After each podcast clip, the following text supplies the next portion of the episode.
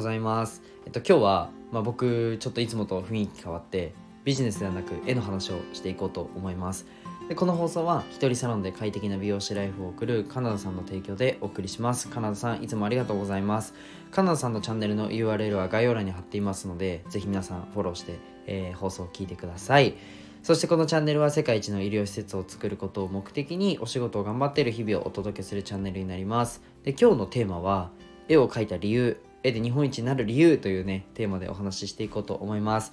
まあえっ、と僕の絵が、えっと全国選抜作家展に選ばれたんですけど、まあ、いつもねビジネスの話だったりお仕事の、えー話をさせていただいてますが今日はちょっとね軸を変えて、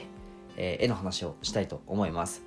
えっと描き始めたのは2年前ですかね。絵を描き始めて、まあ、試行錯誤して、えっと、作家展に選ばさせていただいたんですけどなんかその思い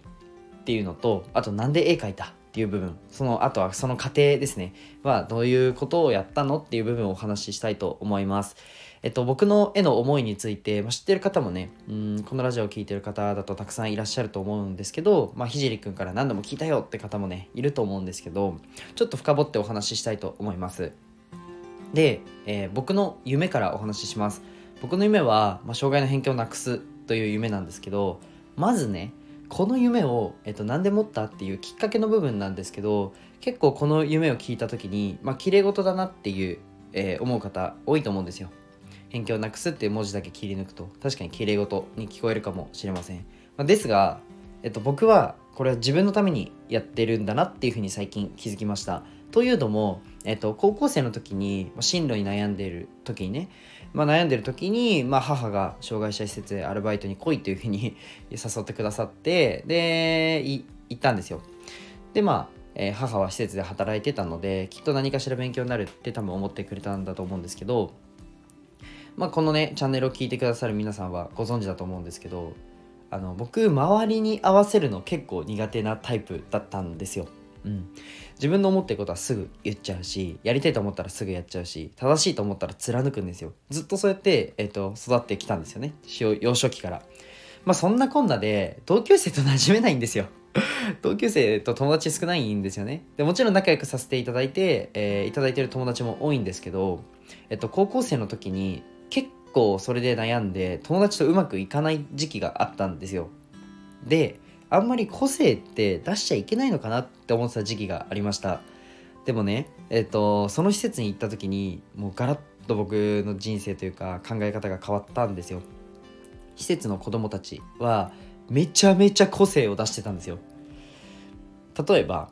一緒に社会科見学に行ってなんか工場とかに行ってっていうのをやってたんですけど工場の廊下とかで側転とかやっちゃうんですよ。あの側転ってあのマットのマット運動の側転ですね。あのオリンピック選手になるんだ僕って言って側転をしてたんですよ。もう一生忘れない光景なんですけど僕もう泣きそうになっちゃっていやもういいなって思ったんですよ。羨ましいなかっこいいなって思ったんですよね。本気で。でめちゃくちゃ綺麗に見えました。確かになんか社会に出たり、えー組織に属したり何かコミュニティに入った場合には、まあ、自分のことをね少し押して押し殺して、えーなんだろうな、えー押し殺して周りのことを考えなきゃいけないという場面っていうのはあると思います。でも、うん、それと個性を出しちゃいけないっていうのはイコールではなくてもっと自分のね表現をしていいと、まあ、その施設の子供たち全員に僕はあの時高校生の時に教わったんですよ。でなんで、えーこんなにね自分なんかよりも輝いてかっこいいんだと思いました。ででも、うん、蓋を開けてみるとどうやら社会はそう思ってなくて例えば車椅子をしてるとあのめちゃくちゃ視線をやっぱり感じたりかわいそうってなんなら言われたり公共の施設使ってるとかわいそうって言われたりしてなんかすごく悔しかったですよ僕が、えー障害の偏見をなくすって、まあ、社会のためにももちろんつながる可能性っていうのは高いんですけど社会のためじゃなくてもう僕の多分自己実現のためなんですよねきっと、まあ、そんなこんなで、まあ、医療業界にを蓋を開けてみるとやっぱりものすごく、えー遠くから施設に通ってる子がいたり逆に近くの、まあ、なんか医療相談所みたいなところに来た子どもたちにうちの施設入りませんか？って言っても入ってくれなかったりするんですよ。普通に考えたらね親御さんも家の近くの施設の方が利用しやすいじゃないですかえなんでだろう？って疑問に思って思ってたんですよ。でそこの、まあ、施設の社長さんとかとお話をすると、まあ、実際そうじゃないんだよと、ハンディキャップを抱えたという事実を地域の人に見せたくないんですって。うん。これはね親御さんが悪いとか、えー、そういう話じゃないです。そういう話じゃなくてそういうことが起きてるという事実ですね。まあ、実際に、えっと、施設に足を運んでみるとこんな経験をもう山ほどするんですよ。もうたくさんするんですよ。めちゃくちゃ悔しいんですよ。めちゃくちゃ悔しい。そこで僕はなんかどうやらねあの偏見っていうのが、まあ、世の中にはあるっていうのを、まあ、知って知って、えー、なんかもっと自分を表現していい社会にしたいなと。もっと自分を表現していいって教えてくれた子供たちがなんならこういうの文化だったり、まあ、社会がとどめといてるっていう現実が分かりました。で僕はそれをどうにか壊したいと思いました。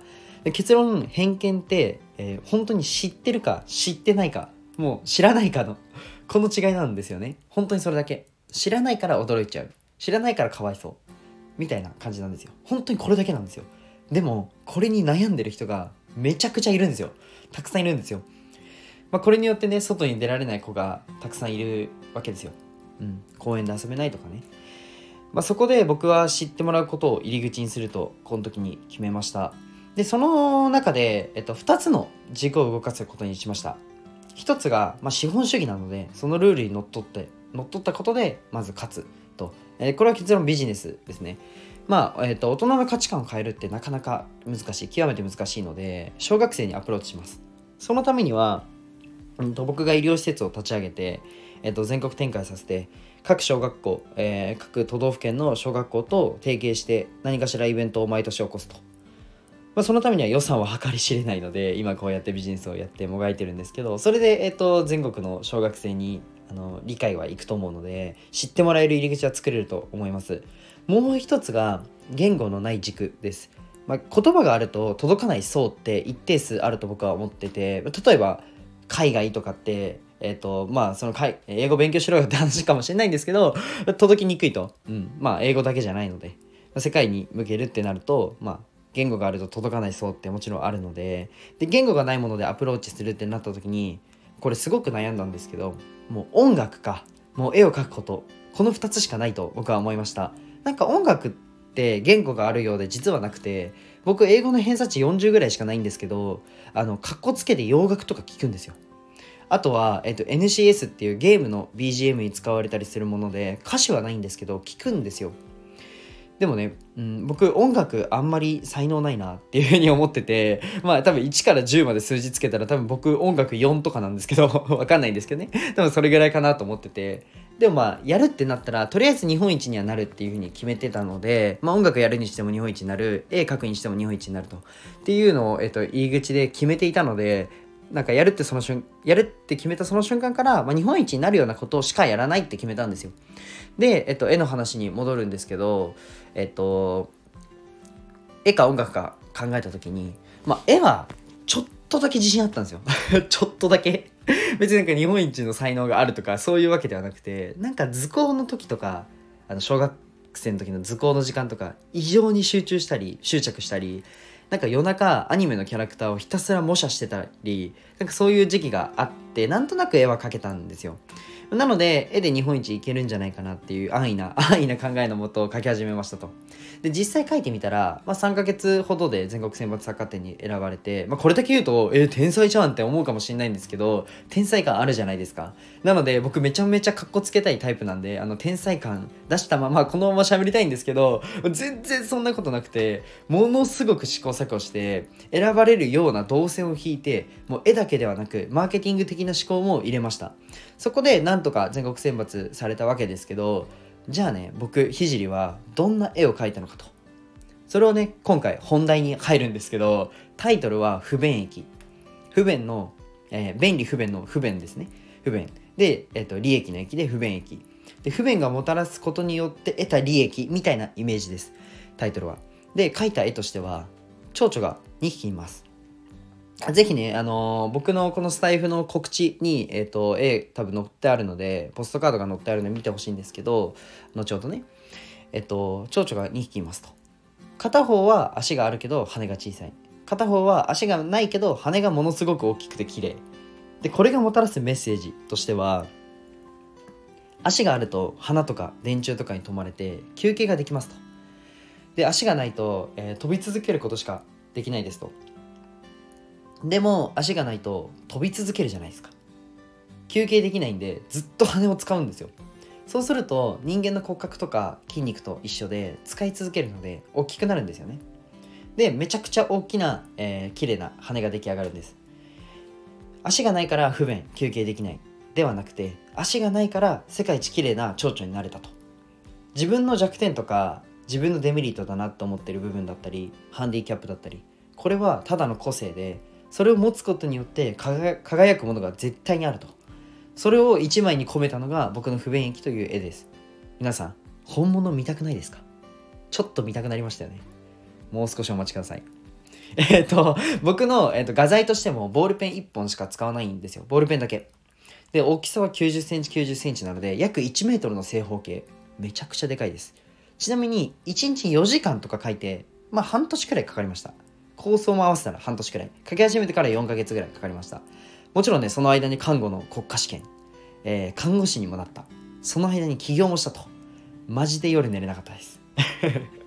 けどそれでも書き続ける理由が僕にはあってまあ、えー、書きづらいボールペンにこだわったんですよ。そして画材も画用紙なんですけど普通の画用紙です。なんならロールで届くような画用紙。めちゃくちゃ安いものにしたんですよ。なんでかっていうと不便だからです。これで日本一取ったらかっこよくないですか？ちょっと笑っちゃうんですけど。ちょっと笑っちゃうんですけど。かっこいいですよね。うん。えっと皆さん不便不便だなって普段ね思ってることとか自分の弱点とか後ろ向きになりたい瞬間って絶対あると思うんですよ。僕も未だにあります。未だにっていうとあれなんですけどあります僕も。で全部それって個性で、まあ、それによってプラスに輝く側面って必ずあるんですよ。必ず。なので絶対貫いてほしいなっていうふうに思って僕は絵を描きました。今日はちょっと僕の夢を交えつつ絵のストーリーも伝えられたのでよかったかなっていうふうに思います。ちょっとね実は 実は撮り直してて途中泣いちゃいました。